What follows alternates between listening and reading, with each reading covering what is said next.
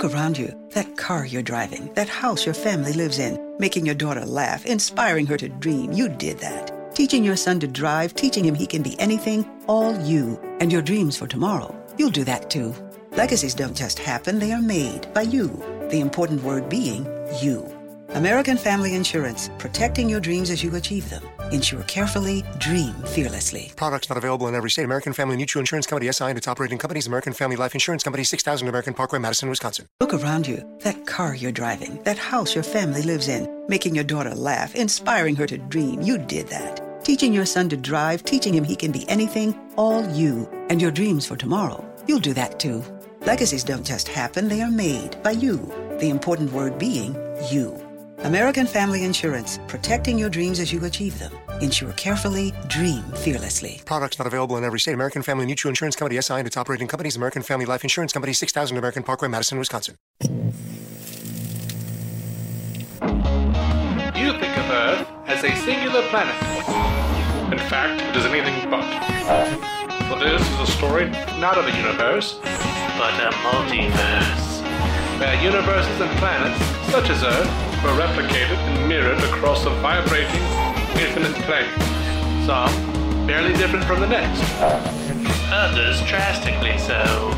This is DC On Screen. Every week, Dave and Jason talk about the multiverse of DC properties on film and television. But be warned, if it's been officially released, you can expect they'll spoil it. You ready for it, man? You ready for it? I guess. What is it? What is it? It's the show. Oh, news. Okay. Welcome into welcome into DC on screen. Don't scare me coming into what is supposed to be a pleasant aside. this is episode 441. Uh, I'm your host David C. Robertson. This is my co-host Jason Goss. Hello. This is our weekly uh, film and television news. Uh, as always, we will start off with uh, with film news. But I want to I want to give you guys a reminder. If you're a fan of the show and want to support us, please consider going over to iTunes and giving us a positive written review. Uh, it really does help us. Mm-hmm. All right. Well, now that that filthy business is out of the way, um, we're gonna start off with some uh, some news about Richard Donner. Uh, Patty Jenkins and Richard Donner were attending uh, a DGA Directors Guild of America um, event and they had like a little Q&A with Donner and during that he actually gave Jenkins a Superman themed baton. He literally passed her the baton. Aww. And he made it for her. so he's, he's So- watched the slate and went, "You, you did the best. I will make you a baton." Right. That's Uh, probably accurate, though. I think it's closer than anything. Uh, Patty went over to Twitter said, "Truly one of the most incredible and touching moments I've ever experienced from a man who changed my life when I was seven. So that's nice. Fair enough. Um, so James Gunn is awesome. I mean, we knew that though, right? Yeah, sure. Um, he took to Twitter, said, one, every time I mention anything DC, no matter what, my feed becomes an endless screaming match about BVS. Two, you guys are never going to convince each other. It's just a bunch of wasted energy. Three, at least when you're screaming at each other about Trump is something of international importance. Four, but it's a two year old movie that some people like and some people don't. Why is someone else's opinion so important to you? Five, as Marvel and DC super fans, you have way more in common with each other than you do with the rest of the world. Preach, preach, James. Six, why do you spend so much time raging at each other? It's silly. Please just stop it. Stop engaging in that way. And seven, but at the very least, when you do, untag me. I've muted a lot of you guys, but not all. Thanks. Oh, Oh, I have nothing to add except my outright approval. he's the reason for the teardrops on my guitar, man. I just, I think he nailed it. I think he absolutely nailed it. Especially, you realize you're all the weird ones, right? You should probably group up. you didn't say it like that. Kinda. Yeah, a little, a little implied. Mm-hmm. All right, so I will deem this the big news of the episode. Um, I'm sure you've heard of it. Uh, you know, uh, we we're not the the first on the scene of anything. Mm-hmm. Uh, but Zachary Levi is Shazam. And I'm What? okay. I mean, left field, right? Like somewhere way beyond Yeah. left field. This is like another stadium entirely, and possibly a different Yeah. sport. Like I work late nights, and I like so I like woke up midday, you know, Mm-hmm. looked at my phone Mid news feed for like the rest of the world. yeah. I look at my phone and there's a notification that just says Zachary Levi is Shazam, and I wasn't even sure I knew the name correctly. I was like, the first thing I thought was Chuck. And for the people who knew his name. I'm pretty sure that's the majority of the people's response was Chuck. It- I think for majority it was a combination of Chuck question mark or uh, who the hell is that question mark. right. But I kind of went, I don't know how I feel about that internally. Then I was like, what's happening with my face? And I felt my face, and there was like a big smile on my face. I went, oh, okay. Well, I guess I have an idea of what I think about that. My like, I body couldn't has stop betrayed me. smiling. I couldn't stop smiling, and I thought, well, clearly this is the this is the thing that was needed. I don't, Apparently, I don't object to this. I didn't. It's it's not what I would have ever predicted, man. Never predicted. But No, uh, I mean, I did watch Chuck for a long time, and then it kind of went on forever. And there was something that happened in the show. Why Mm-hmm. why disclose? Why disclose? Since some people are going to see his name and wonder Yeah. who that is and go back and binge the show, I'm just going to say there's a moment Sure. in the show that for me felt like a finale, and I kind of went, "Yeah, I'm done." Like that episode ended well, and I just went, "I'm calling it." I know there's more episodes next week, but I don't care. That's my finale, and I just walked away. Uh, no fault of the You're, show. a, you're a weird guy. You're a weird guy, man. It was it was no fault of the show. That was around the same time I walked away from Breaking Bad because I just ran out of time. I I no Uh-huh. longer had room in my queue, and then it just kind of never happened again. But with Chuck, it was more like a concerted thing for me. It was like, no, I'm just I'm gonna make that one deliberate, and then we'll hope hopefully I'll get back to Mad Men and Breaking Bad. But um, yeah. yeah, he he does have a great range, and I gotta admit, if if you beefed him up, he'd look right. Well, we'll we'll get to that in a second, though. Uh, but uh, yeah, Pony Smasher uh, Sandberg, the director, uh, posted a picture of uh, Zachary Levi holding his jacket open and showing a Thundercats logo, and said, "Insert lightning bolt on chest." Nice. Um, now Zachary Levi went on uh, social media on Instagram or some such thing. Uh, I didn't write it down here, but based on the character count, I'm going to guess Instagram. Mm. And I like how he put this. Uh, he actually put up a picture of uh, of himself as Shazam, uh, courtesy of BossLogic. I've seen that floating around. Yep. He says, honored and greatly humbled to be a part of the DC universe by bringing the original Captain Marvel to life. I like that. I dig that. Captain Marvel. That's right. Mm-hmm. And a lot of people are like, shots fired. I'm like, no, it's not shots fired. He's just literally the the original Captain Marvel. original Just- name. Just, just shut up. Yeah. Um, This isn't. This is just factual. No judgment here. yeah, he's just whipping his fan dick out a little bit, showing like, I know who the character is. Yeah. I mean, he didn't. Everyone calm down. he didn't go so far as like making jokes about turning on a faucet or anything, but he could have. Oh, that would have been good. How proud would you have been? I'd have been pretty happy, honestly. I bet he gets there. Right? I bet he gets there. I give him the Yeah. benefit of the doubt. He says, I am beside myself with gratitude not only for this opportunity, but also the incredible outpouring of love and support from so many of you out there in the world. Now, if you'll excuse me, I'll be in the gym for the rest of forever. You sure will, buddy. I'm sorry. Um, now, entertainment photographer Eric Blackman tweeted out, just finished a four hour workout with Zachary Levi, who is getting in killer shape for DC Comics' new movie as Shazam. Um, apparently, in that four hours, he also played basketball. you gotta get your cardio in, man. Yeah. Yeah, like as we said, like he's best known for playing uh, in the comedic spy drama Chuck. But he was also in the Marvel Cinematic Universe already as Fandral, one of the Warriors Three in Thor: The Dark World. Yeah, I'd heard about that. I'd forgotten about it. I hadn't even noticed, like I didn't even notice the cast shift. Like I didn't notice that Fandral was different in the second one than he was in the first. Um, no, I just remember that being a thing people pointed out. I could not have told you for my life uh, without looking it up what he was in, but I just remembered that he had been Yeah. part of Marvel at some point.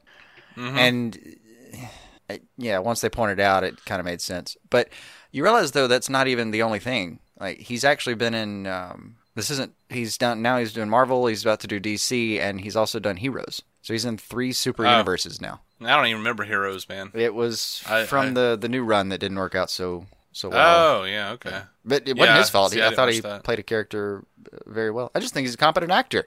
Yeah. I mean, I wish I'd known Fandral was Chuck, dude. Like, because I looked at him, and I was like, oh yeah, it's the guy. It's the guy from Thor that looks like Green Arrow. Okay. The guy that looks more like Green Arrow than Stephen Amell does. Yeah, yeah, yeah. that is some serious facial hair. But yeah, I, I remembered him once everyone finally pointed it out. Yeah. But come on, how many times have you gone back and watched Thor 2?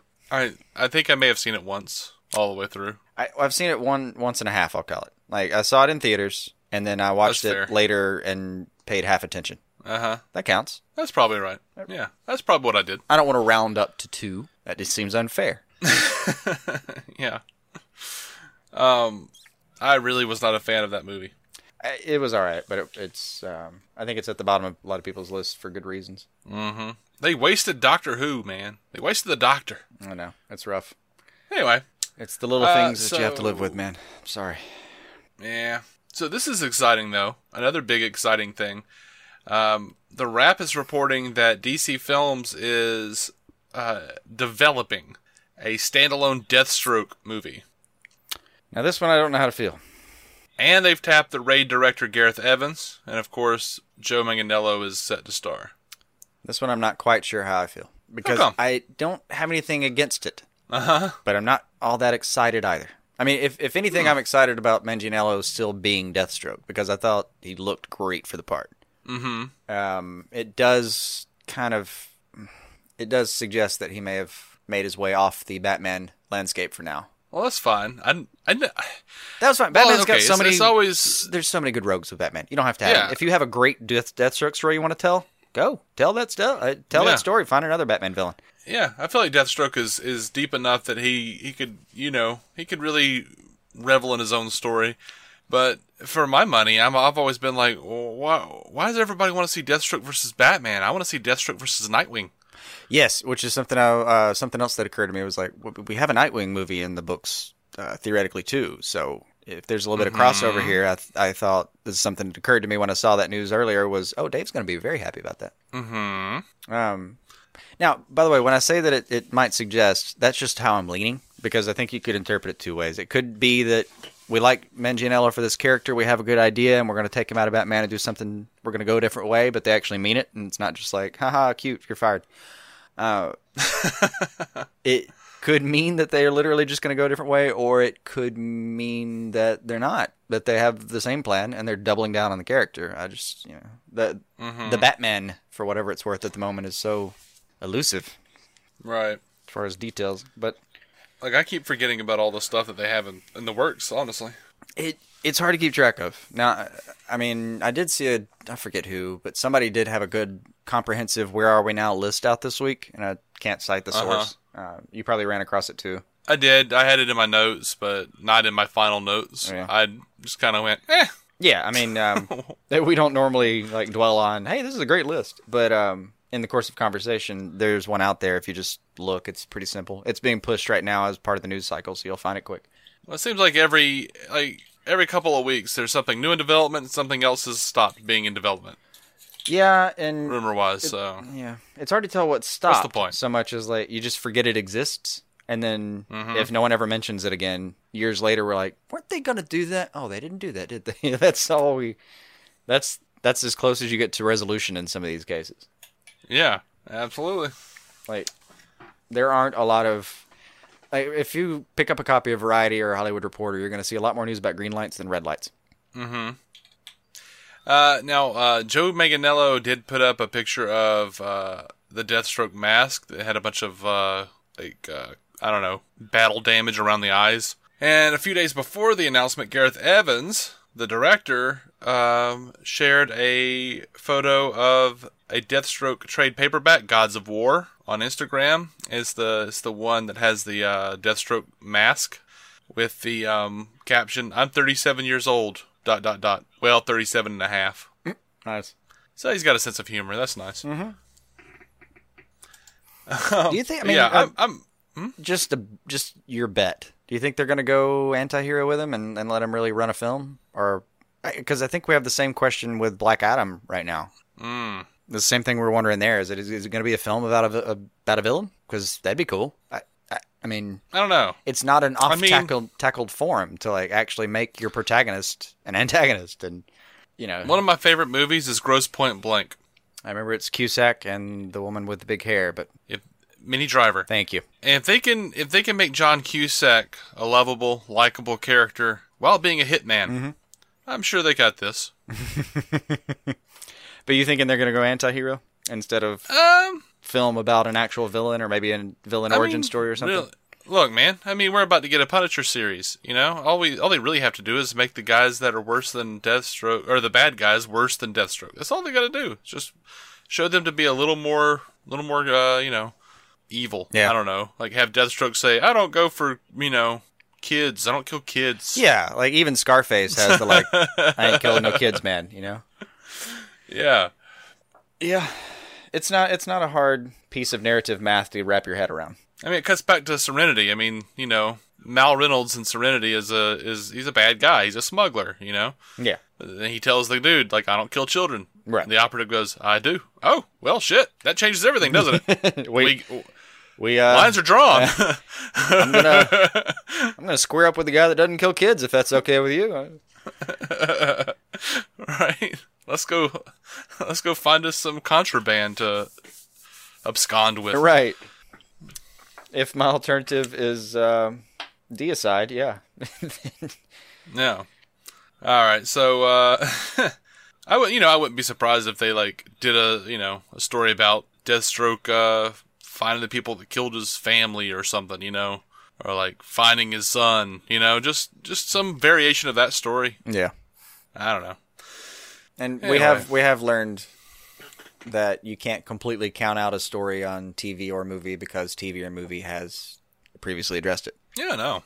I think that was a, an idea WB had years ago, and by years I only mean like four or five now. Like, uh, Uh huh. I think that was an idea they had was let's separate the characters and the stories so no one gets confused, and that went away. Yeah, I saw I saw an Ezra Miller version of Henry Allen sitting in a jail cell. Yeah, yeah, that's yeah. We've obviously given up on Looked that. very looked very familiar.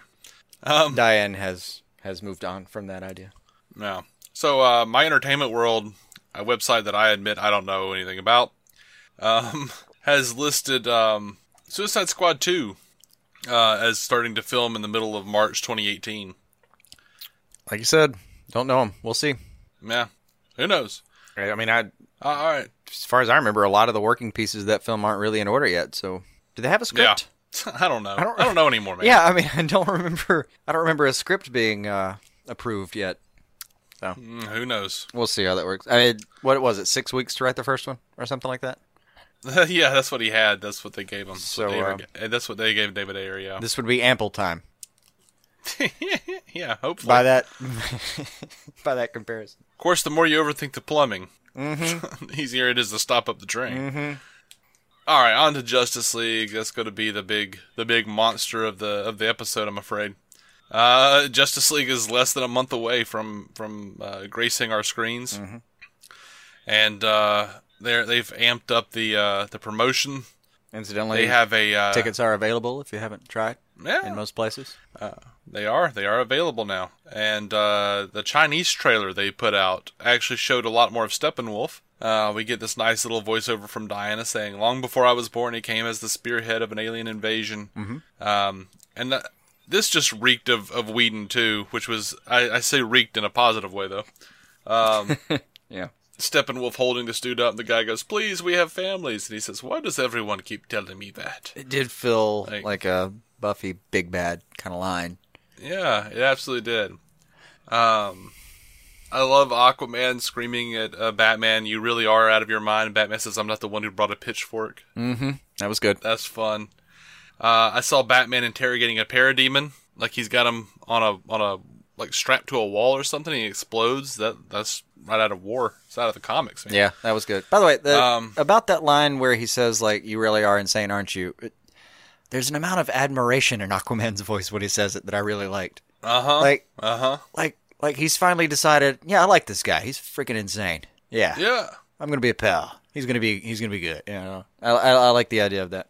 Yeah, I like the we're asking people we don't know to risk their lives. That's how this works. Yes, that was good. thing. Uh, they also put out a Wonder Woman Origins trailer. They put out a uh, Gary Clark Jr. Come Together music video uh, that had some new Batman and Flash footage, uh, especially. Like I noticed that more than anything. I mean, that, it was it's hard to parse out the footage. I just there's a moment Mm-hmm. watching that where I thought, okay, first of all, this is a pretty rocking version of a song that I, I really love.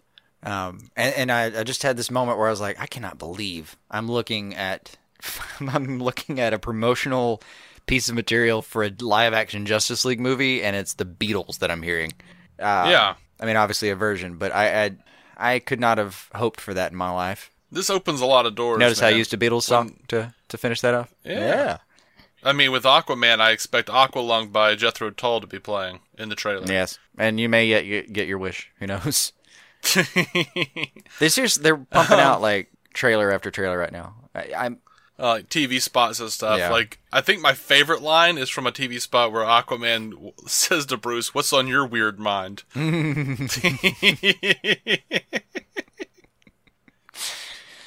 that's good.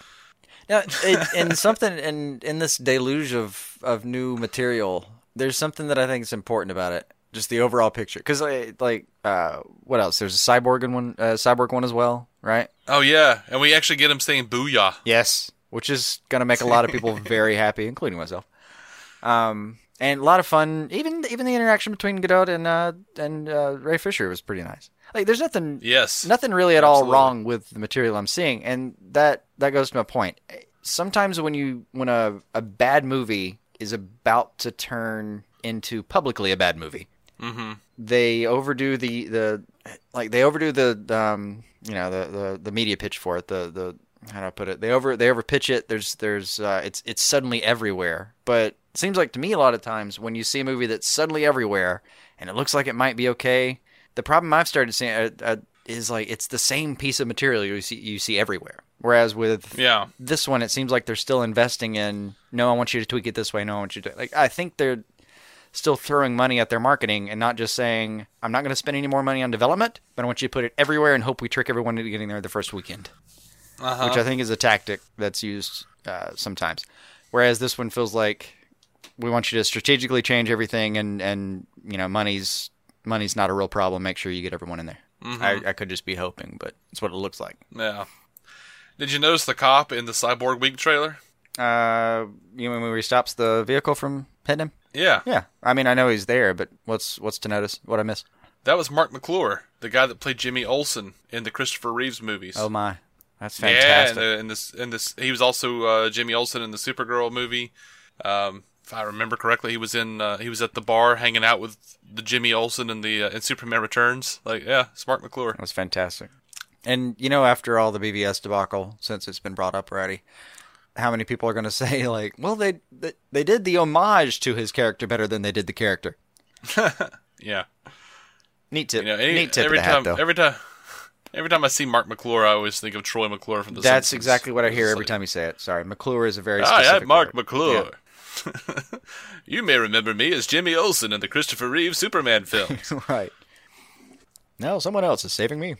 All right. Uh, so I won't get into what they actually said, but there was a uh, an early screening uh, of about 30 minutes of Justice League in China, mm-hmm. and uh, you know it, it was a group of fans, from what I understand. So It's like sh- it might just be prone to hyperbole, but the reactions were very positive. like showing it to an SDCC room. Yeah. All right. So, uh, more big news come, came out this week. Uh, a couple of tracks were released from the Danny Elfman score for Justice League. They had the Heroes theme and um, Friends and Foes. And the Friends and Foes track has a little bit of that John Williams from Superman in there. It was glorious. It was. as far as I'm concerned. Yeah, it made me happy. I mean, you know me, man. I always prefer Danny Elfman to Hans Zimmer. I just always have. Yeah. I don't Uh, think there's this- anything this- wrong or right about that. It's just a style thing. And you know, when I was growing up, you know, Danny Elfman did Batman, Danny Elfman did the '90s Flash movie. For some reason, Danny Elfman coming in to do Justice League, a Justice League film, even in a separate universe, feels somehow right. It feels like I agree. It feels like the man was owed this Yeah. somehow. yeah.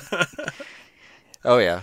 I mean, you know, it, being uh, what I think is best described as '90s kids. I, I don't know. I, I don't know generationally generationally how you do this, but the most apt description of my age I've ever heard is '90s kid.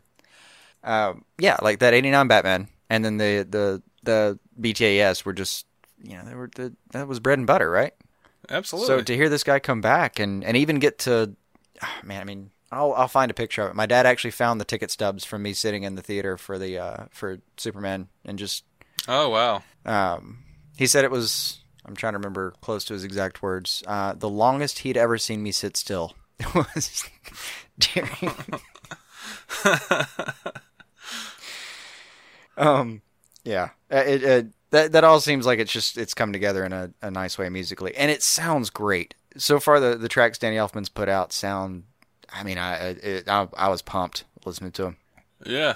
Yeah. Uh, oh man, they're just so good. I'm pretty excited. Like even if I watch the movie and walk away and just kind of think, well, screw the hype. That was a bad movie. I, I think I'm still gonna walk away the, thinking that's a defensible soundtrack though. yeah. Kind of the same way we feel about the '90s Flash show. Just like It- yeah, that's about right. Or actually, that was the conversation we had about Man of Steel. Was like you, you had a you had a lot more reservations about it than I did. I was kind of in the eh. I mean, it was I don't know. I enjoyed it, but uh, it was a movie that had a lot of flaws. And as we discussed it, like one of the things I pointed out. You agreed with. Was like, no, that you can get onto a lot of things, but that soundtrack is just fine.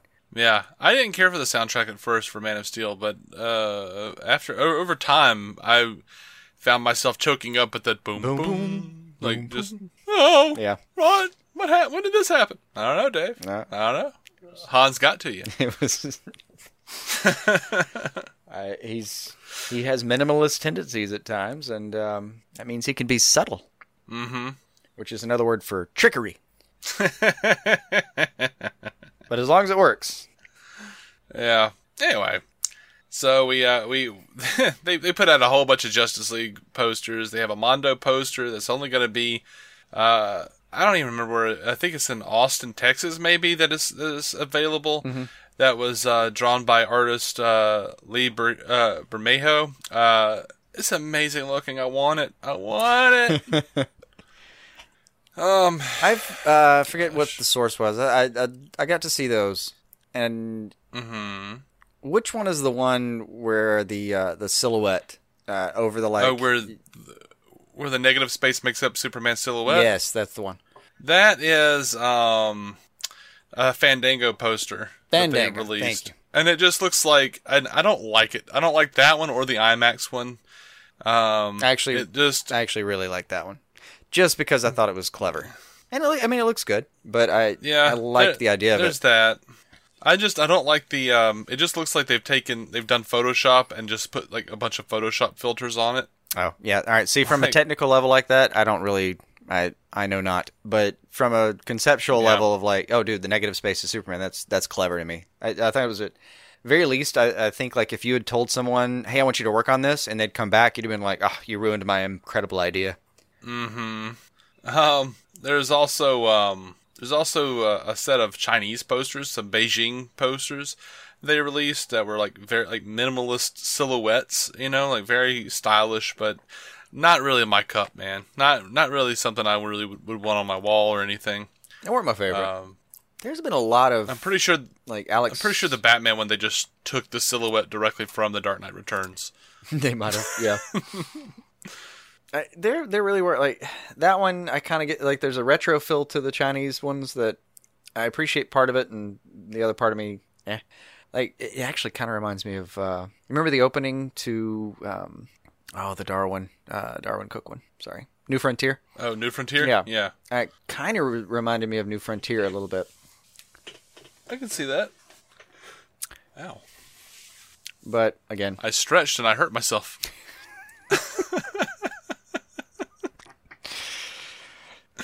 Did you hear that, everyone? Oh, man. You just heard Dave age. Mm-hmm. is the, the exact opposite of what stretching is supposed to achieve. Uh huh. That's right. I'm hurting, folks. We we need we need to add about five minutes of of, of limbering up to the beginning of your day. just see if that helps. Right. I thought I already had that, but whatever. Mm-mm. Apparently not. Anyway.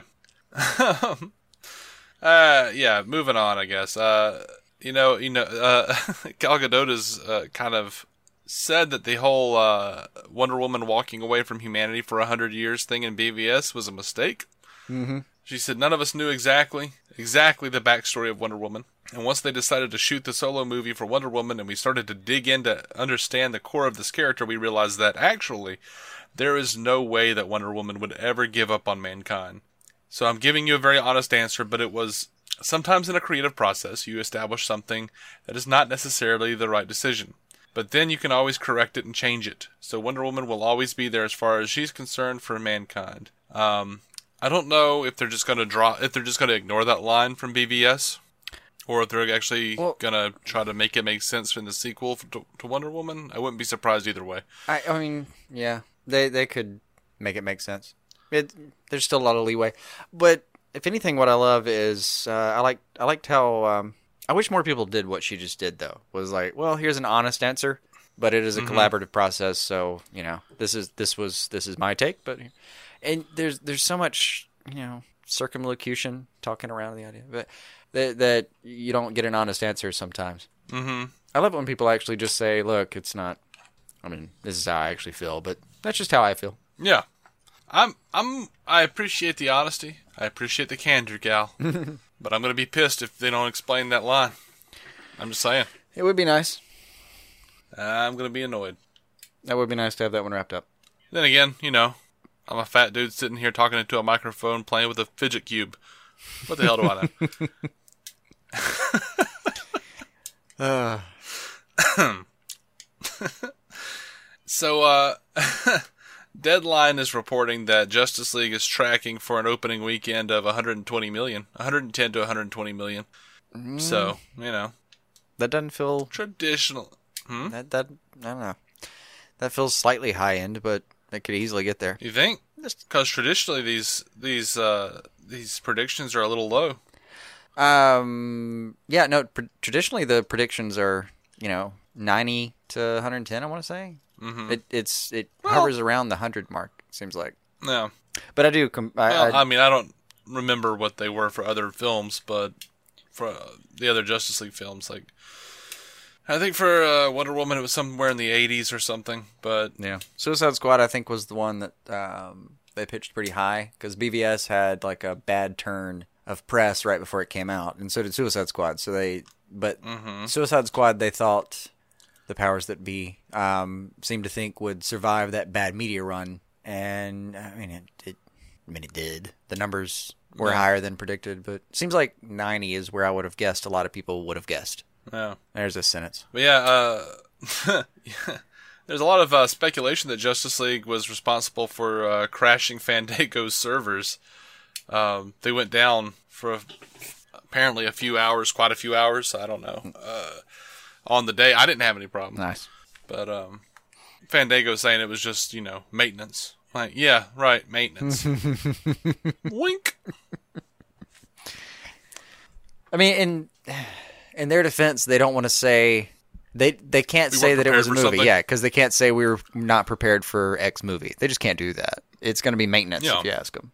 I get it. Yeah, No hard feelings. I get it. we get it, Fandango. We're on your side. Maintenance. Wink. Yeah.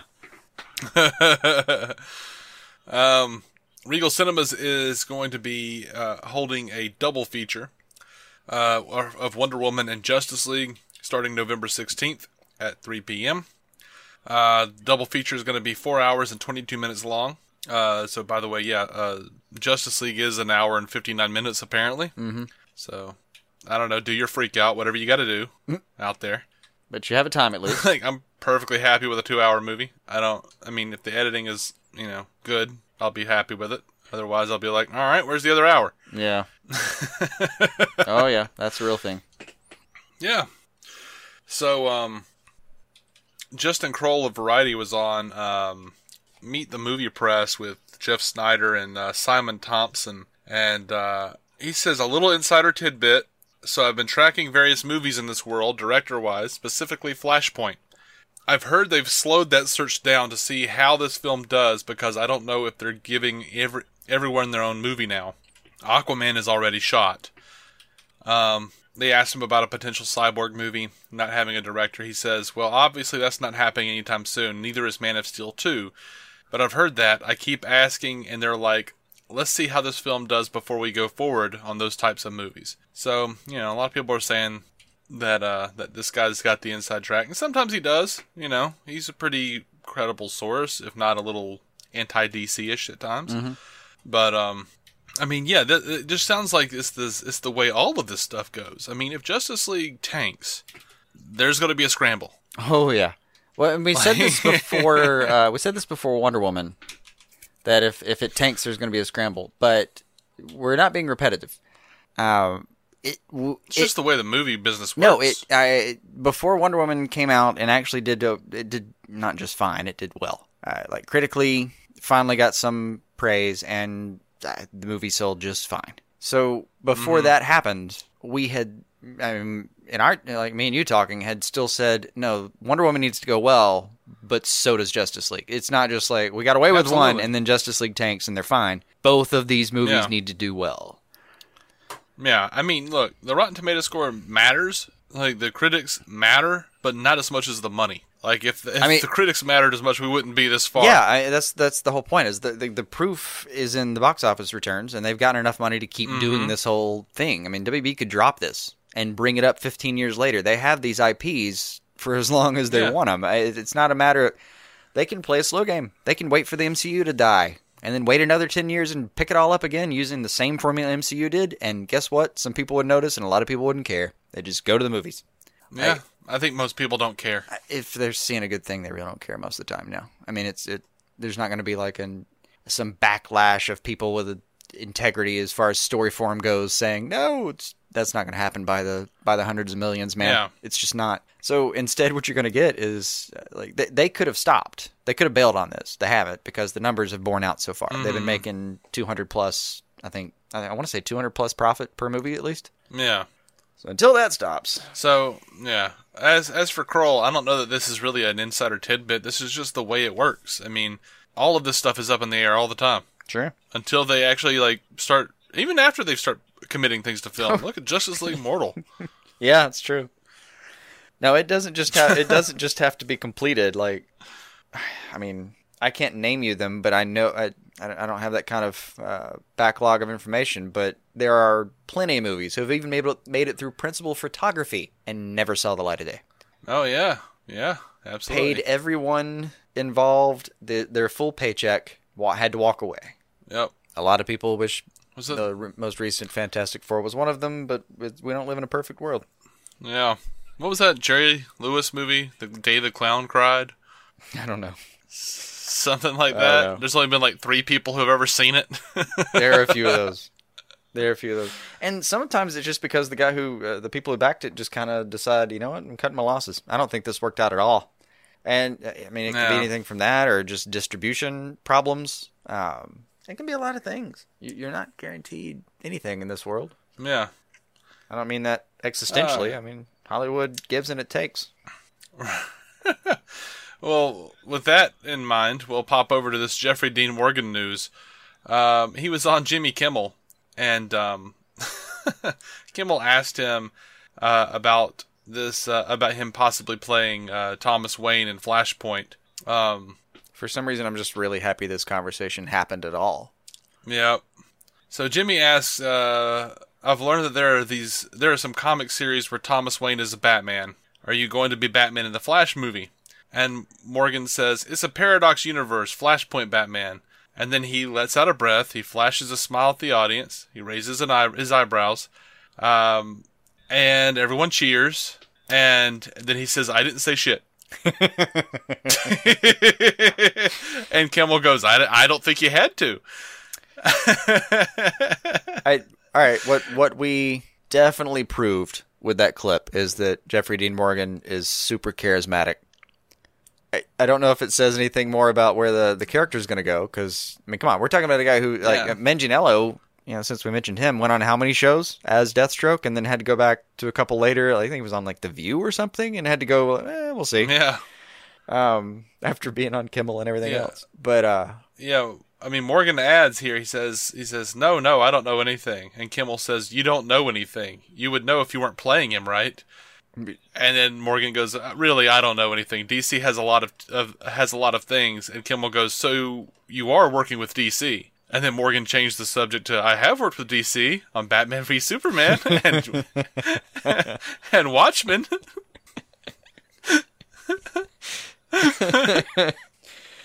Oh, get him, Jimmy. it's a pretty delightful clip. Yeah. I just think I just think Morgan could probably like pull off an eyebrow raise at a crowd and, and get that reaction under a lot of circumstances. Mm-hmm. It has to be too. Like how many people in that in that crowd know about Flashpoint, right? Your average Yeah. Jimmy Kimmel crowd. It's not to disparage them. It's just that like the people who have read Flashpoint are a minority in the country. Period. It's not like something that Maybe. everyone's read. A lot of people are familiar with it, but do you you know do you expect like an entire Jimmy Kimmel live any audience of any late night show to just yell and cheer? No, that man is just that man is just compelling. Seen it over the years. Yeah, I don't know. I don't know. I think I think the Kim the, the Kimmel and Fallon crowd are are very genre savvy. That could be. The I case. really do. I think it's because it's become an internet culture sort of thing. Like they're so prevalent online. I think that uh, with certain bits, I think that you know they've they've got kind of a large genre uh, a large genre crowd more so than Leno ever did, or hell, I think even uh, Dave struggled a bit though. He had some really great comedians on all the time. You know. Anyway, Oh yeah. Um, he had top notch comedians, but uh, I could see that. then again, well, you know, again, what do I know? so uh, I, mean, are you telling me you can't to- like immediately parse out and digest and then reassimilate information on a combined 200 years of late night television on the spot? Because I expect at Well- least that much from you, Dave. Well, I mean, I feel like I just did that, but you know, I don't have numbers to back me up. So what the hell do I know, right? Disclaimer: numbers not accounted for. I will say that I know more about late night television than most people. Like I, like I'm ridiculously into that, but Savvy, as you'd put it. well, you know, I I don't know that I'd say savvy. I'd say you know at the most privy. Privy. I like privy. That's a good. That's a good stopping point for that. I like it. Um, so Wonder Woman is apparently, according to Google's Frightgeist, uh, the the most popular Halloween costume this year. She's Wonder uh, uh, Wonder Woman is number one. Harley is still number two. That's only knocking Harley down from one to two, right? yeah, yeah. And uh, sad day, Bats. Your Batman is uh, seventeen. Oh, that's rough. I think there's a backlash is. though of um, a lot of people who have who would like to dress as Batman, but they've seen since it's been a popular thing recently, they've seen uh, celebrity Uh-huh. personnel dressed as Batman on occasions, and I think it has brought down the numbers for Batman. I Mm-hmm. Really, I really think that's part of it. Why wouldn't it have brought down for Harley though? Because everybody's Harley. Everybody. I just think it's a lot easier to pull off Harley than it is Batman. I mean, you can see, especially when you see someone in full garb. It just no one, no one in real life ever looks like they can fill that suit out. But there are people that look like they can fill out Harley Quinn's outfit. Sure. Maybe so, man. All right, we got some listener feedback to get Let's to. hit it. Um, we have a couple of iTunes reviews. Uh, first up, um, Pastor Sean uh, reviews us. He gives us uh, the title is essential, and uh, he gives us five stars. And he says, "Absolutely fantastic podcast. The chemistry between these guys makes this podcast great fun to listen to. And if you enjoy the DCEU." This will keep you up to date on current shows, past shows, upcoming films, books, and more. Just love it. Thank you, dude. Somebody, uh, yeah, Thank you. Uh, It's one of those where I, I just wish we could frame that and retire. Just walk out on a good note. You know what? I didn't. I don't know where I put that other review. I had another review here. another iTunes review. Did I not copy and paste it? Did I just read it and not put it in there? Oh, I'll be a second. do do do do do. All right, here we go.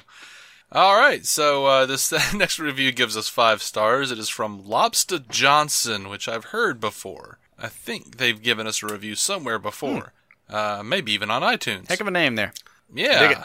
Now, what's interesting is I kind of looked up Lo- Lobster Johnson and found some of their other reviews, and they have a, di- a slightly different uh, style of, of writing with uh, with other podcasts.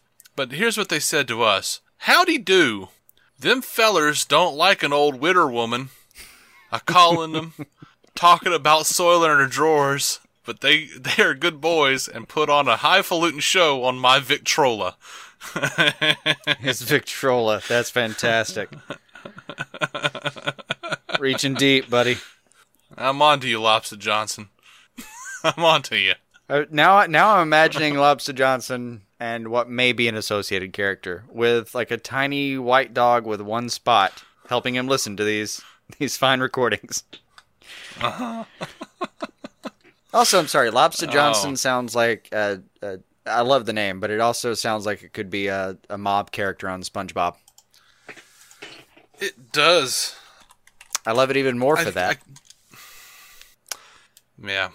Like you don't want to you don't want to take a swim with Lobster Johnson. Nobody ever comes back with us from a swim with Lobster Johnson. I will take a swim with Lobster Magnet. Is that is that a thing? Oh yeah, it's like early internet, man. Mm. Lobster sticks to magnet. Oh, that It's one like it's just a yeah, terrible old flash video. It's amazing that I love that it. one passed me by.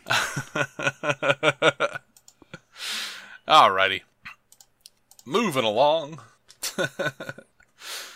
Let's see. I gotta go. I gotta find my place now again. You got all notes. discombobulated with that one. I did. The Witter women do it to me again, man. The supposed, Did it to me again. alleged, the alleged Witter women. we got a voicemail from J. Scott St. Clair, uh, and I suppose we'll play that right now. What's going on, DC on screen? It's your boy, J. Scott St. Clair here. I'll just get right into it. was Zachary Levi's casting as Shazam, an inspired choice if I do say so, that makes him the most recent of a long list of performers who have played both in the DC and Marvel sandbox. That said, I feel that Mr. Levi is still relatively unknown to most moviegoers, with his most memorable roles having been in TV, the titular role of the series Chuck in particular. I could really see this role in Shazam as an opportunity to cement himself as a household name. So, which actor do you feel enjoyed the most significant boost in their career by appearing on screen as a DC character? Christian Bale is the first one that comes to mind for me, but the same could certainly be said for Henry Cavill and Gal Gadot. Alright, that'll do it, gents. Stay classy and keep some DC on your screen. All right, so uh, J. Scott St. Clair asked us uh, asked us which actor enjoyed the most significant boost from their role as a DC character. I would say Gal Gadot, probably. Yeah, well, yes and no. I mean, I mean, I think it's hard to say at this point because you know, like Ben Affleck was already huge. yeah, Ben Affleck was Henry Cavill. already- uh, and Henry Cavill had some traction, so it's hard to say. He had traction, but not that much. I wouldn't say he has. I wouldn't say he has more now. Yeah, That's actually true. I mean, he's he's only done uh, limited things since. Yeah, but, to me, Gal Gadot has been the breakout star. in a lot of ways. But she she's been the breakout star internationally, but uh, nationally, I mean, she was is it is it Israel? Am Yeah, um thought I was misplacing the country for a second there, but uh, nationally, she was all, uh, obviously a, a treasure anyway. yeah. I mean, So you know, she was big in the. She was in the Fast and the Furious. Yeah, uh, I think it might depend on how you measure it. Is it okay if I go all I the mean, way back know. and say that uh, Kevin Conroy is the breakout star? I don't think that's true though. I mean, he was good, but what do we know don't. him for? Batman. Yeah. I don't know, man. I don't know. I don't know. I'm gonna go with Gal Gadot. Uh, you know, I, I wouldn't say Christian Bale. I I disagree with you on that. They he was in a ton of stuff before Batman, and I, I think Christian Bale's. I haven't really seen him do much after Batman, honestly. No, he's he's done plenty. I mean, um, he's done a lot of uh, almost body art roles. I'll call it. Like, if nothing else, The Big Short was fantastic. Uh, Christian Bale, I think, was one of those people that is crazy talented enough that you would have known about him one way or the other. Yeah, And Gadot and Cavill, I Yeah. think, are both talented, but I have to give the edge to Cavill just because in in her own world she was already winning in in that. Uh, I don't know. oh, wasn't he? I mean, he was doing pretty well. I think it's a toss up between the two, really. All right. Well. But uh, okay, if you really want to know the truth, though, I think after Justice League, it's gonna be Ezra Miller. who some would argue has already had some pretty significant roles. Oh, absolutely, absolutely. He's really. I mean, good. Momoa's He's a really good actor. Momoa's off the. He's not in consideration for this. I mean, a lot of the other He's not? people. Actually, what has Ray Fisher been doing before this? Uh, I, I couldn't tell you. I know he's been in something. I never I mean, remember I'm it pretty is, sure it's though. not his first role, but I honest, I've got nothing. I might, I might subject uh, him to this kind of uh, test, Yeah. and, and he might be on a, a, a, a few radars he wasn't before. Maybe so. I think he did the opposite for Jared Leto, though. no, I think Blade Runner did the He opposite even said for that. Jared Leto. I don't know, man. That that movie's been uh, widely held as far as uh, criticism is concerned, even if it's a you know not really a box office draw. I mean, it's But he even said recently in an interview that he was like uh, when he did the Joker, he started getting all these like typecasted roles. Like they wanted to play Manson, they wanted to play all these serial killers and cult leaders and stuff. which he would be great at. Yeah, he said he might do them all and just make a box set. I would, I would be into that, man. I can deal with it. Actually, if he played Manson right. in particular, because Manson was also a musician, um, that would make a lot of sense. He could probably play that with some some real gravity. I've never thought about a a, a Manson movie, but damn, that that would be my cast now. If I want Jared Leto to do it. Yeah. I don't know. I don't know. It would be a little weird because a lot of people complained that his uh his Joker was a little too Jim Carrey, and I'll just never stop thinking of Jim Carrey playing Charlie Manson on In Living Color. I don't recall that. I feel like I I'm- do. I feel like I probably saw it at some point, but I don't actually remember it. I, I just remember him in a in a prison telling the other inmates something about like, "How did he know? Hell, I'm right inside of your freaking heads." That's amazing. I don't something like that. That role never felt Jim Carrey-ish to me, though. It, it, it that's not. What the Joker? Yeah, that never felt Jim Carrey-ish. It it absolutely did in places to me. no, no. There, Which I guess that's the there was just something that felt different to me. I'm not sure how to pinpoint it. I'll, I'll think about it because I won't have a choice. It'll bother me. But there's some. It I think it's felt like funny that- something slightly different. I think it's funny that that was the complaint for both Leto and uh, and Eisenberg is that he that they that he was just playing Jim Carrey. They were both just playing Jim Carrey. See, I don't agree with either of those. He's I, I do a little bit on the on the Joker. Not all of it, but there are a few spots where he's he's definitely seems to be channeling Jim Carrey. yeah. Anyway, moving on. Uh, Matthew Sal- Salvatore over on Twitter, uh, Salvatore underscore Chief says, "How do you feel about another prequel Wonder Woman?" Mm, it's it's it's rough. I, I think a lot of it has to do with how they're going to put it in the timeline in an interesting way. That's actually my only real problem with the concept right now. Is how do you put it Mm-hmm. in the universe we've got going on and make it something I really care about. Yeah, But I worried about it That's before gonna with Wonder Woman, and they did it anyway. So I have the high the highest of hopes. yeah. I mean, I just think it depends on how they do it. That that's just my my thing. Yeah, I, but I mean, then again, before they had Themyscira to lean on. Mm-hmm. You had an origin story you could lean on. Now, if you come back with a Yeah. sequel and tell me more of the origin story, it better be very poignant, or I'm going to give you a, a giant. Uh, what are you doing with my time? You know.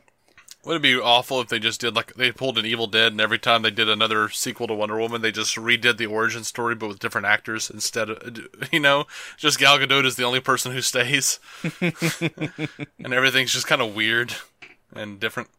Anyway, After a while, they're just people Uh, pointing out this feels weird. uh, Matthew Salvatore also on Twitter says, "Any thoughts on how Superman Returns and Justice League could the Codex play a role in Superman's resurrection? The Codex was a major plot point in MOS, and Absolutely. I was wa- just wondering if it might come full circle." Um, and he also points out uh, it gave life to whole generations of Kryptonians, so it uh, it should help. Ha ha ha. I don't think so. I think the Codex was just a MacGuffin for Man of Steel. Um, plus, it didn't have like life-giving powers to you know a person who was already there. It just contained the DNA of other Kryptonians. Yeah, it is.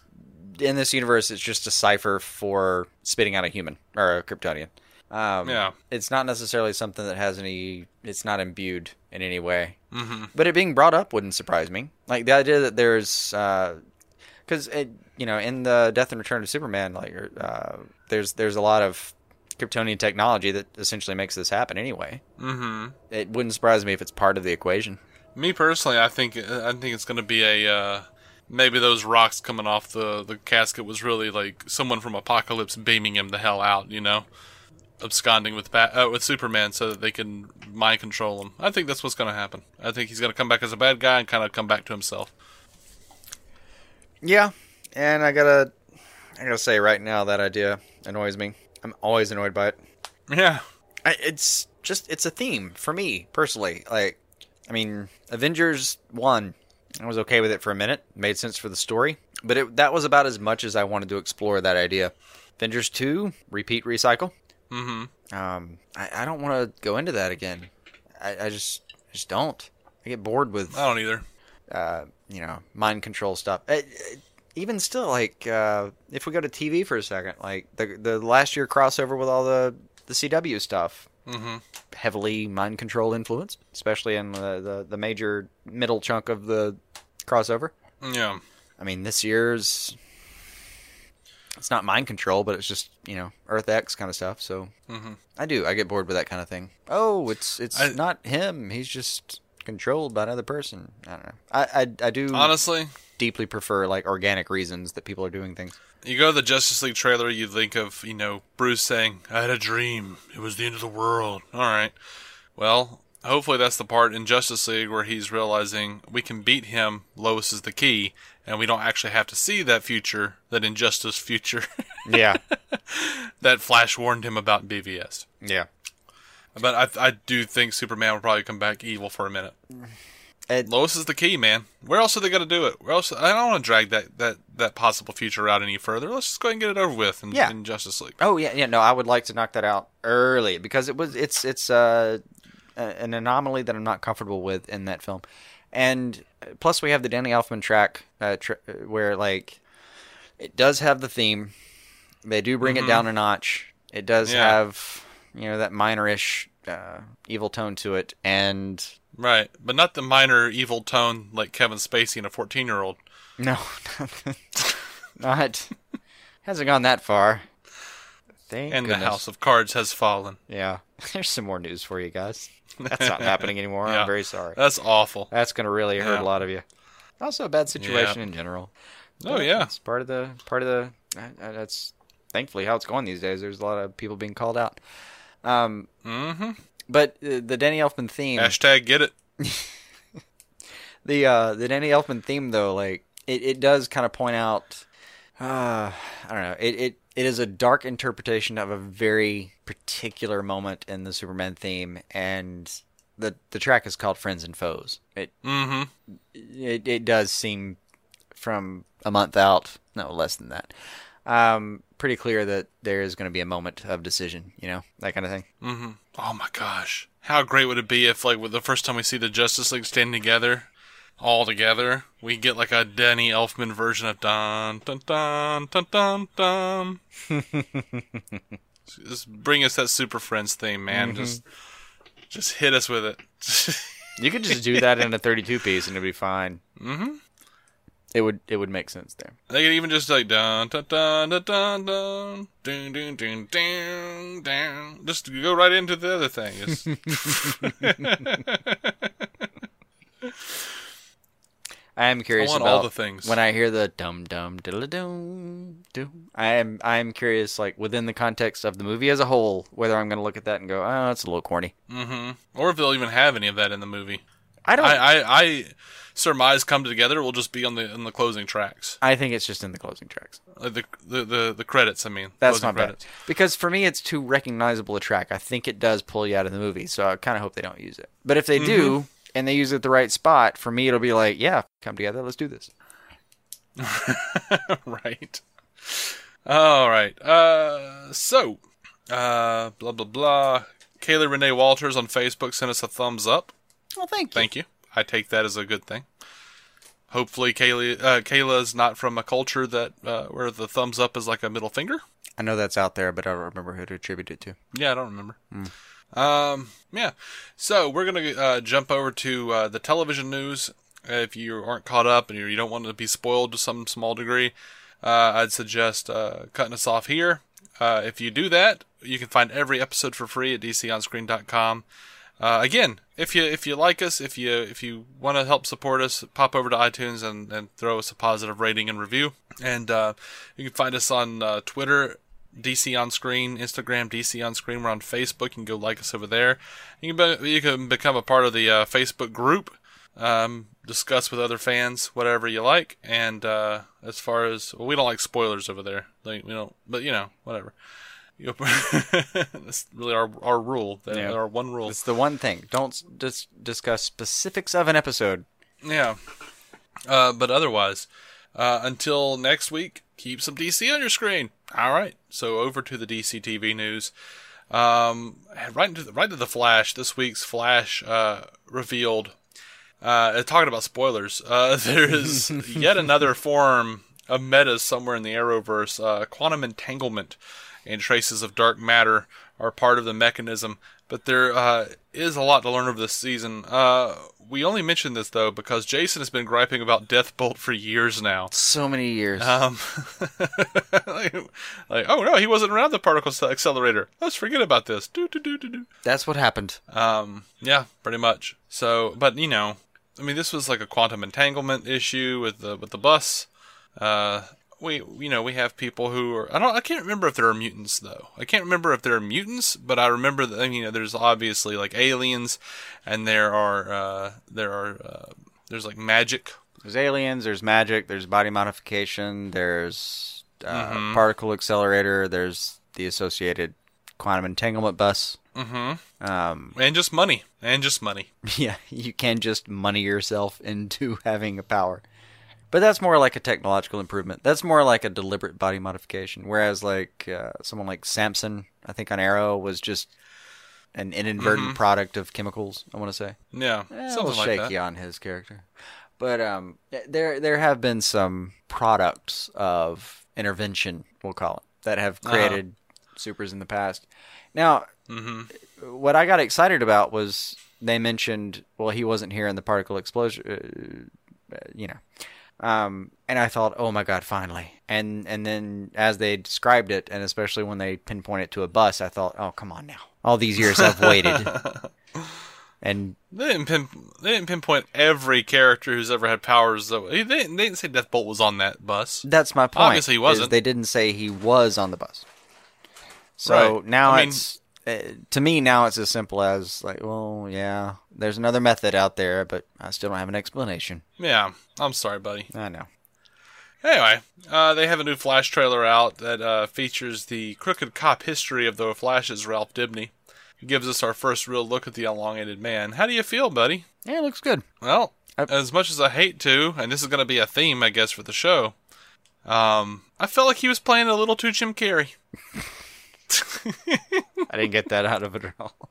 Uh, if anything, I wondered whether they had kind of mixed up. Like, I don't remember Ralph Dibny having uh, a criminal background. I, like, he, he's It's like they're trying to make him Eel O'Brien as well. Exactly. That's my point. Is like they're trying to combine all their plastic people and Uh-huh. be like, what if we grabbed Eel's backstory and gave him the detective skills of Ralph Dibny? How would that Yeah, work out? He's a crooked cop instead of a, you know, just a crook. Yeah, it it which is fitting that they, you would like melt all your plastic people together and be like, here we go.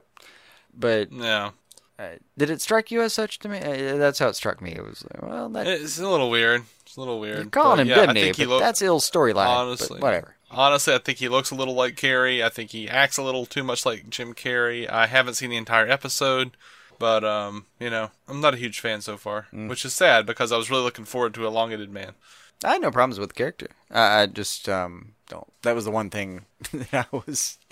I don't know. That stood out to me. It was like, eh, it's not really No. the backstory. Whatever. Okay. I'm hoping they'll exonerate him. You know, Oh, they will. They will. He's supposed to be a an ongoing part of the series. He's you know series regular right now.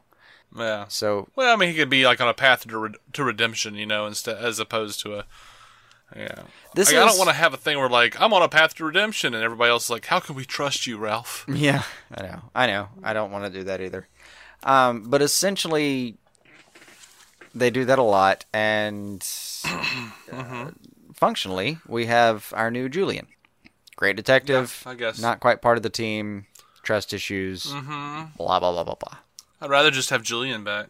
We already know what we're doing with Tom Felton. I don't know what he's up to now. Probably something British. Over to Legends of Tomorrow. Um, Marc Guggenheim was asked about whether they would revisit uh, Star City 2046. He said it would be awesome. That's totally a bucket list item for us. We've talked about eventually going back there and seeing it. There are still a couple of different ideas that we have related to that time period, but nothing solid is planned. Um, we say this on Arrow where we do 23 episodes, but it's especially true on Legends where we are only doing 18. You run through the real estate really, really fast, so we always end every year with stories that we didn't get a chance to do. How about you do those stories instead of the stories you're putting on television? I don't think it's that deep. I don't know. I don't really particularly care for most of the episodes they put on television. So if they do the story, the other stories, Also, you're just betting on on chaos there. Like you're you're not betting on a particular thing. You're just hoping that somehow they have what I'll call inverse judgment. well, yeah. Like I feel like if if they're like, no, this one doesn't deserve to be on the show. I feel like it's you feel probably like good. you'd put your money on the fact that like, no, they probably called that wrong. Let's let's use that one instead. The only known quantity that I have is that the vast majority of the shows that they put on are not very good. I still don't. I, I, I still don't completely. It's as entertaining as I expect it to be. That's where I leave it. Yeah, and I mean it's as entertaining as I expect it to be. It- I just expect it to be terrible. It's just it's not blowing my mind, but it's not terrible. I don't think it's terrible by any I stretch. mean, but it's honestly, it's- last couple episodes have actually been pretty good. you've only taken up a little bit. yeah, for the last couple episodes, like that's not a that's not a pattern yet. That's those are two coincidences. Still an uh, an anomaly, but worth investigation. That's where I'd put that with too. yeah, yeah. Nate being high was phenomenal. That was actually pretty great. But anyway, uh, Phil Klemmer is teasing a uh, a death, a character, a major character death on Legends. He says all the Legends are not going to be fun. I think there's that's something that we said very early on when we were talking about a show that we hadn't even made at Comic Con three years ago. We said the show was an ensemble and it was one where we were going to have a rotating cast, and that when people died, they would die in real life. I don't think that's what he means, but like, nope. When they die on the show, we're going to take them back out back gonna- behind the stage and slit their throat. No, come on, stick to the theme of the show. Uh, how do you say it? Put two in the back of their head and call it a day. Oh yeah, it's been so long since I heard Snart. Uh, it's been a long time since Hawkman got stabbed or whatever. Like you don't even remember what you guys did. Yeah, It's been a I like lo- the or whatever. I love that line. Or whatever it's been a my long time since Hawk. quote. Yeah, since Hawkman got stabbed or whatever. Yeah, it's been a long. Time. Whatever we did, we actually got rid of him. Whatever, it's been a long time since transpired. it's been a long time since Hawk Girl flew away. Our show really got to be super funny last year. It did, but I feel like you have It to did. leaven It that. did. Did it? It was okay. It was pretty funny a lot of time. It just, okay. Yeah, I think super funny is probably an exaggeration, but it was funny. Yeah, he says, but I feel like you have to leaven that comedy with some hardcore pathos and some real world stakes. All right, well, Uh, I feel you there. yeah. I mean, he's right. Or maybe, you know, maybe don't take away the comedy, maybe just take away all of the expository crap. oh, well, you can't take away all the exposition. If you can't fit have the to hide it exposition in the previously on, It probably doesn't need to be on. That, that's a fair rule. I don't need 15 seconds of Stein explaining how he knows things about Jax. I'm like, yeah, I know. You have a psychic connection. Stop, please stop saying it. No, the the problem is if you're a weekly viewer and you notice exposition, then it has been predicted poorly. Like if something And happened, if new something happened a year ago, and and you viewer. take you know four seconds and a couple sentences to remind me of it, good call, good call. That was a year ago. I forgot about that. If something happened last Mm-hmm. week, or if something is part of the premise of the show, and you take a moment to uh, to point it out, not as okay. Yeah. Not as okay at all. Yeah, like and I have people in my life who watch Supernatural, and I'll hear these things, these like expository things, and I'm like, nope, bullshit. They should know that. Mm-hmm. They should know that. They've been doing this for Like- 14 years. I think they're actually on like 10 or 11. But still, I think it's, actually they're on twelve. I think. 12, I think. Dear God. They've been doing this for 37 years. It's been a, it's been a minute, man. The, the, if you don't know what's going on with that show right now, what are you doing? I have no idea what's. What are I have no idea what's going on with that show. I mean, I even know one of the main storylines right now is Lucifer is an actual character. Yeah, and there's Castiel and all that Yeah, crap. Yeah, I know. exactly. But Um, but I can just hear the expo- uh, exposition, the expo- ex- expository dialogue. I can just hear it and go, mm, nope, that's not okay. They're brothers. They're supposed to know that. That should be a look. That entire paragraph should be a look and a mention. Mm-hmm. Like, all right, remember, uh, like Hawkeye and um, oh, forgive me, I'm blanking. Hawkeye and Black Widow, like talking about like formations they used once upon a time with Yeah. three words or so. Mm-hmm.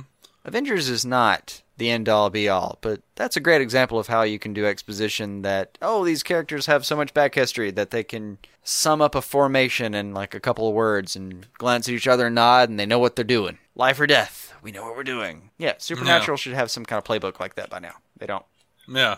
Or you like look at uh, you know, Superman, Batman, Public Enemies. If you want to go DC with this thing, where you just have Batman and Clark fighting, and then Batman just goes, "Clark, huh? Castling. Oh, Yes. that's it."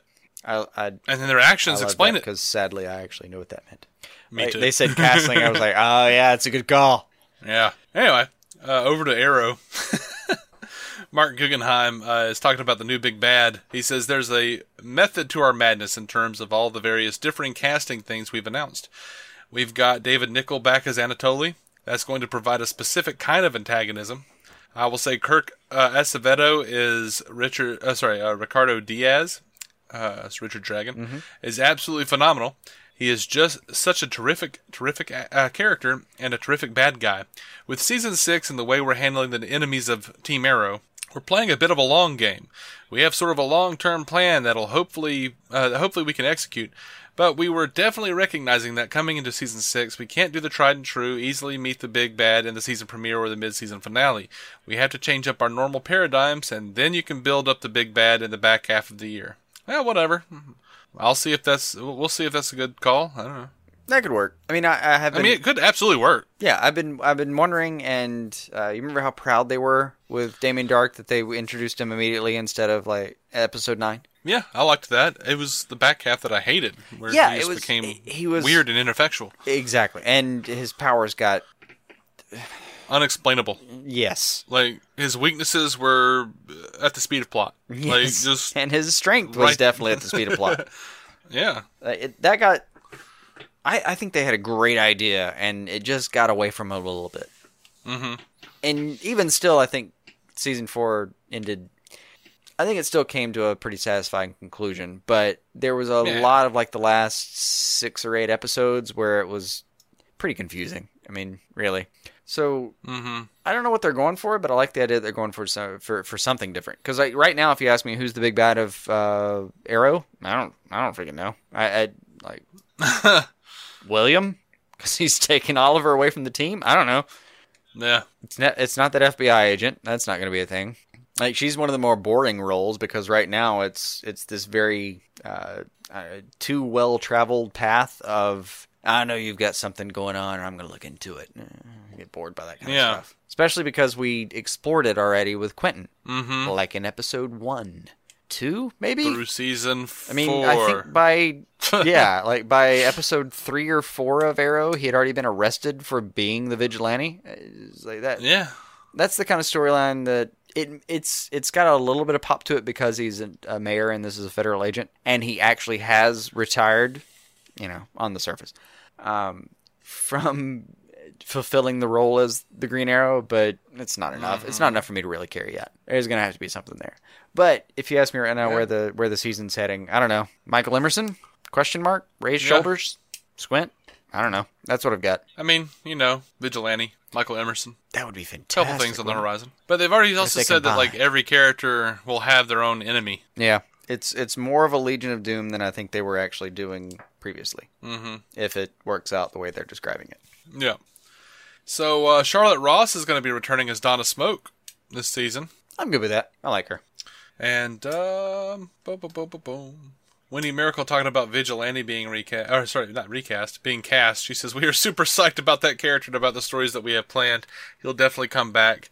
We left that dangling deliberately in season five, knowing that we would bring that character back in season six. We'll have a really cool storyline, not just res- in respect to the city, but also with respect to a particular member of the team. We're intrigued, intrigued, and we're kind of going through the casting process right now. We're very excited about it. Uh, now Guggenheim said this in uh, in May though.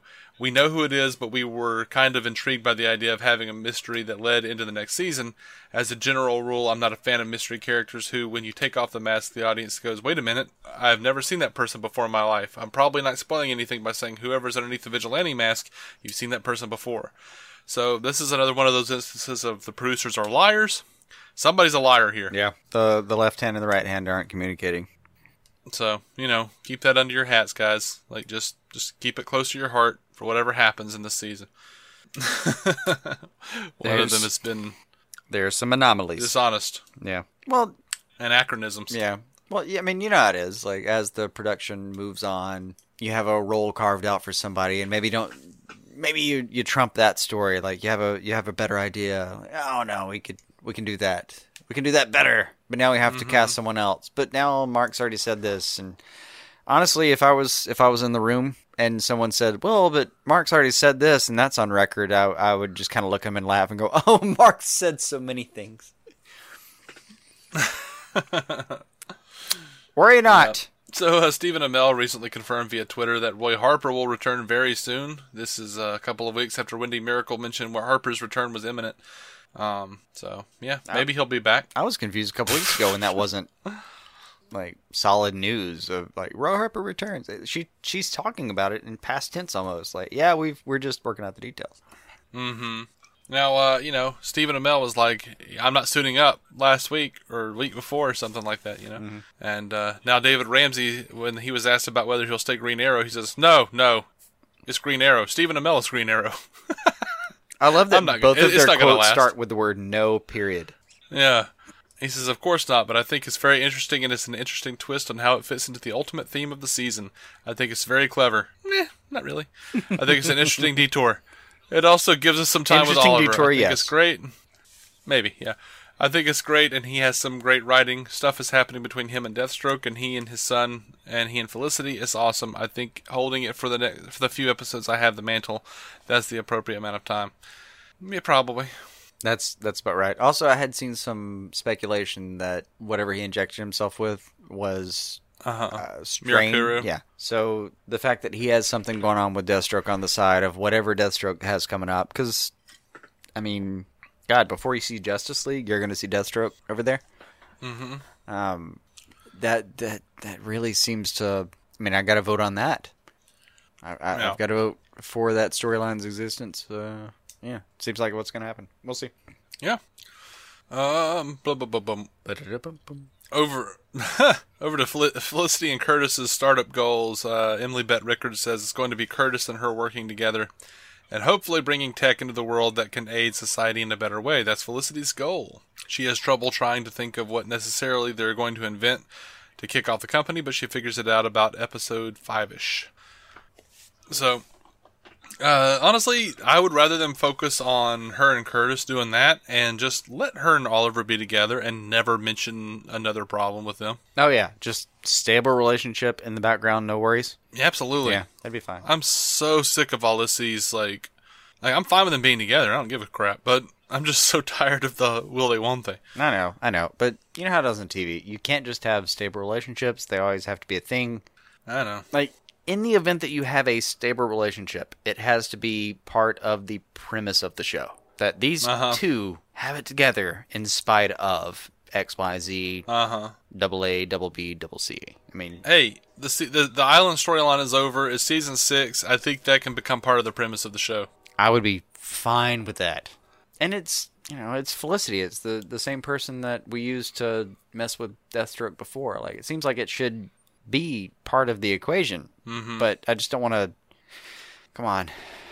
We mentioned before we're '90s kids. Friends ruined us. Yeah. We're tired of the Wills. Yeah, they. Will they? Won't they? we were tired of that before we left the '90s. Yeah. All right, so Rick Gonzalez weighs in on the costume change for uh, Wild Dog. You know, we had the um, the creator, one of the creators of Wild Dog, complain about it uh, last week. Rick Gonzalez says, "I think what we did was we definitely honored the comic book and kept it very close in season five. I think that's an accomplishment in of itself because not many other comic book films and TV shows do that or are even capable of doing that. That is fair, dude. Yeah. absolutely fair." So far, so good. He says, but we managed to pull it off, and I think season five was special, especially with having Wild Dog and his energy and just even the way he looked. I think that this season, I have to give props to costume designer uh, Maya Mani and concept illustrator Andy Poon for creating a suit that I feel uh, like gives a tip of the hat to last season. I haven't seen any of the fans point out the Wild Dog in the suit because it's in there. Maya specifically in the design kind of created with the paneling and the way the suit looks a way to kind of show off the dog and I challenge people to see if they can pick that out. To me, it's really cool, and I think it kind of lends to the energy of Team Arrow and the way everyone else looks, but at the same time, still giving Renee his own bite. No pun intended. Um, I somewhat agree. I did like the previous costume better, but um, this one's fine. It looks good, and uh, I don't know. Uh, people who created the thing, I understand, but stop. No, I, I completely. But the but creating a thing on paper is one thing, but within this show? Are you seriously going to tell me Yeah. he's going to sit there in a hockey jersey? I- I could really deal with that. on though. a well, it's just never going to happen on a team where you have one of the Well, world's happen smartest la- all people. last season. It did, but it has to evolve. I- mean, It doesn't have to, but it, sure. It it just does. Like you can't sit there with like Felicity and Curtis, two of the what top eight smartest people in the world, top Yeah. ten at worst, on that team with access to Yeah. Cisco, where this guy doesn't get a costume Uh-huh. upgrade. I'd been pissed. I'm not saying he doesn't get a costume upgrade. I'm saying they could have kept more of the aesthetic. Like he could be wearing like you know Kevlar or some crap underneath the jersey.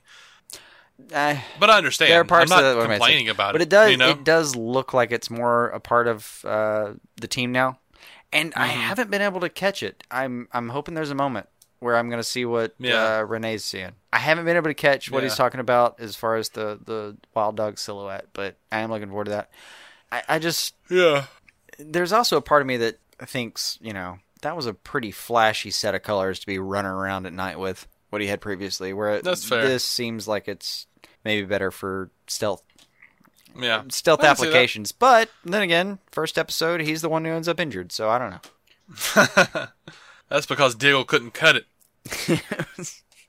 I mean, I don't know. No, I mean, first episode was uh, him getting pushed over the damn ledge of the, the Yeah. highway there. Because Diggle couldn't cut it. That was true. Yeah. Uh, now over to uh, well, a side note about our imprint, uh, an imprint series that we don't actually cover. Preacher has been renewed for season three. It's very exciting for me. Mm-hmm. Um, and exciting for a lot of people. Now, this was exciting for me though. Over on Justice League Action, uh, in what is being described as possibly the most meta piece of animation ever produced, uh, Justice League Action has given us a short where the Joker and the Trickster both attempt to abduct Mark Hamill, The Mark Hamill, voice actor of voice actor of both characters of note. only to be only to be thwarted by Hamill's voice actor skills as and Swamp Thing. Mm-hmm.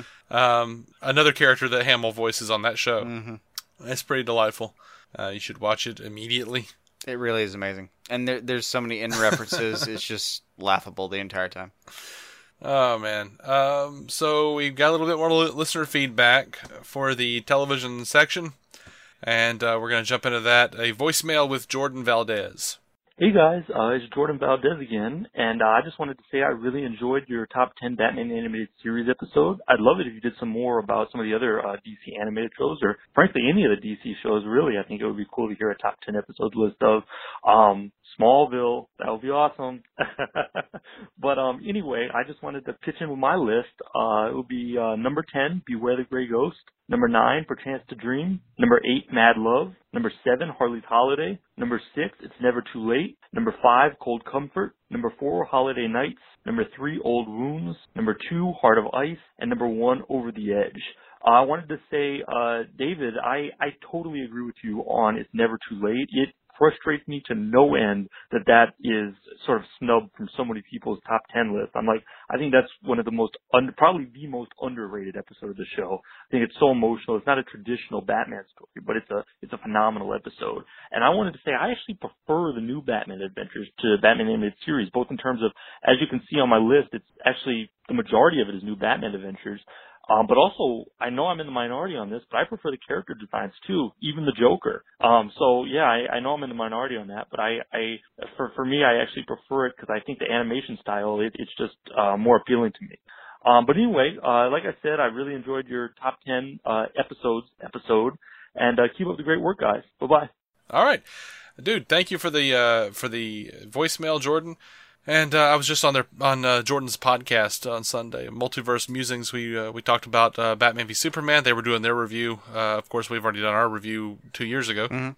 And Um, it seems like a thousand times since. I was just defending it all these all this time. It just it's kind of nice to talk seems to. like it's come upon us to talk about it so many times. Yeah, yeah. But it was nice to talk to those cats over there, uh, Jordan and uh, and uh, Adam, I believe. I'm really bad with names. I'm sure you've got it. But uh, yeah, multiverse musings, guys. But yeah, uh, it was nice because they weren't like attacking me over it or anything. They were just you know excited about the movie and talking about it like fans do. Um, now, Jordan, I uh, you know, I I liked the original animated series more than the new adventures because of the texture and the depth. I liked the artistic value of it more. I I don't care for the streamlined um designs, and you know, I I would agree with you that you are in the minority on that. I I would, but um, I would not not that I'm. I mean, I'm glad it's appreciated in general, but yeah, th- those Yeah, sure. first few designs were so expressive. I I, I did miss that. Mm-hmm. I don't know. I can't do Bug Joker, man. It's just it's too much. They did like they did find a way to streamline the character and still express, but it, hmm if you'd shown me the one, I think I maybe wouldn't care. But when you ask Yeah. me what that character looks like, it's it's never season four Yeah. or Volume four. volume four, I should say. New yeah. adventures. Yeah. Um, but yeah, I, I, I'm I'm happy to hear that uh that one episode is on your list. Uh, it's never too late. It's a fantastic episode, and you know, like I said on the on our uh, top ten BTAS uh, episode, I'm pretty sure that uh, in the timeline on TAS, we never see Arnold Stromwell go back to uh, villainy. Uh, he, you know, wants to make a he'd like to make a statement to the police, and uh, and then we never see him again in a villain role except for in flashbacks. And I, I dug that. Yeah, presumably I- I- the, I love that there's episode. real character development there. Yeah, I love that episode. Yeah. Uh, on to Jaden Smith, uh, J. James Smith two on Twitter says those quote cheap shots at CW writers, deserved or not, got a few chuckles out of me. Thanks again. And he he also said, "Thank you for doing what you do. Struggling with life uh, at the moment, and it's nice to smile as I listen to the latest ep." Well, I mean, dude, you're welcome. I guess. Absolutely. I, I I love hearing. I love getting messages like that. Like, because we all struggle with life, you know, at times, and um, I know I certainly look to my podcasts, the ones that, that my favorite podcasts, to kind of pull me out of that, and uh, I'm I'm happy to do that for other people. Yeah, no, I, I even the the stuff we cover, I, I look to it in a lot of ways. I've said before we Yeah. peddle in escapism. If we can uh, in any way help with that, ah, just happy to be a part. Yeah, man. Um, uh, let's see. Randy, uh, Randy SF45 says much improved Legends of Tomorrow over previous two episodes. Yeah, Yeah, agreed. Yeah, they did do a good job the last couple episodes, especially the last episode. Right. Uh, Sherman Smith over on Facebook, the Flash Mixed Signals episode, very good episode, good balance of humor and drama. I mean, I would agree. Uh, I've enjoyed the Flash this season. Yeah. So far, um, he also says they should rename Arrow to Green Arrow and Amell should grow a beard. Well, if you ask me, Amell already has a beard. I mean, he's got a neck beard. it's don't know. like way more than stubbly, and he does kind of have a goatee. He doesn't have like the full like, as I said uh, previously in the episode, he doesn't have like the full like fan draw thing going on. No. but No, he he just looks like one of those guys that has to shave at 4 p.m. because the morning shave has already worn off. Mm-hmm. So anyway, I think that's all. I think that's. I mean, that's all I've got on the show notes. Do you have anything else, Jason? I don't think so. Well, I really don't think so. I believe. I believe we're gonna call it then. Uh, thank you guys so much for listening, all of you. And uh, again, I'll say it one more time. If you really want to support us, you love the show, you, you even if you just like the show, kind of, go give us a mostly positive review over on iTunes. It does help. Um, you can find us on Twitter, fairly Facebook. positive. It's Yeah. helpful. You, you can find us on Twitter and Facebook. Also, Uh, as the- you've heard on this episode, we won't lose your review for too long. We will find it. Eventually, yeah. Yeah. I mean, Dave was on that. Yeah, I mean, both of those came in the last week, so. It only took you a few seconds. We will track you down. Well, that's just starting to sound creepy. I'll back away. That was not my intention. Fair. DC on screen on Twitter, on Facebook, uh, on Instagram. We uh, are also proud partners with TV Time. You can find us on uh, on certain select episodes of uh, of uh, TV Time uh, episodes. You, once you go into the app and you mark one of your shows, it's usually it's going to be season premiere or uh, upcoming season finale. Last year we had like episodes on everything. So Yeah. proud members of TV Time uh, family over there. We we really love TV Time. It's cool. Um, go explore. Just a useful thing. You can challenge your challenge your friends to quizzes. Comment and make memes. Keep track of your television schedule. It's really cool. Yeah. And um, we were talking about it on this show way before we were ever partners with them. Yeah. Oh, yeah. But um, anyway, you can also uh, leave us a voicemail as uh, a couple of people have done here on this episode, and you can do that by calling a number, and that number is 205 259 6331. That's 205 259 6331. We do look forward to hearing from you guys. And uh, until next time, keep some DC on your screen. Our opening narration was from Dan Jurgens' The History of the DC Universe, Part 3 of 10, as featured in DC 52 Week 4. It was performed by me, David Z. Robertson. Intro music by Jason Goss and Michael Shackelford. Michael's band Future Elevators can be found on Spotify or future-elevators.com. Our introduction was performed by Eli Ophelders of Stealing the Remote, which lives on SoundCloud and can be found on iTunes and Stitcher. We're a proud member of the Giant Size Team Up Network, giantsizeteamup.com. DC on Screen is a maladjusted production. Visit maladjusted.tv for more from me and Jason, including sketch comedy and improvised web series, vlogs, parodies, and more. Are you maladjusted? Me, me, me, me, me, but also you. The Pharaoh fast forwards his favorite foreign film, Powder Donut. okay, what's my line? Uh, the only line I see here on the script is get options based on your budget with the name your price tool from Progressive. Oh man, that's a tongue twister, huh? I'm sorry, I'm gonna need a few more minutes. bulbous Walrus, the Bulbous Walrus. The Name Your Price tool. Only from Progressive. The owl ran afoul of the comatose coxswain. Progressive Casualty Insurance Company and affiliates. Price and coverage match limited by state law.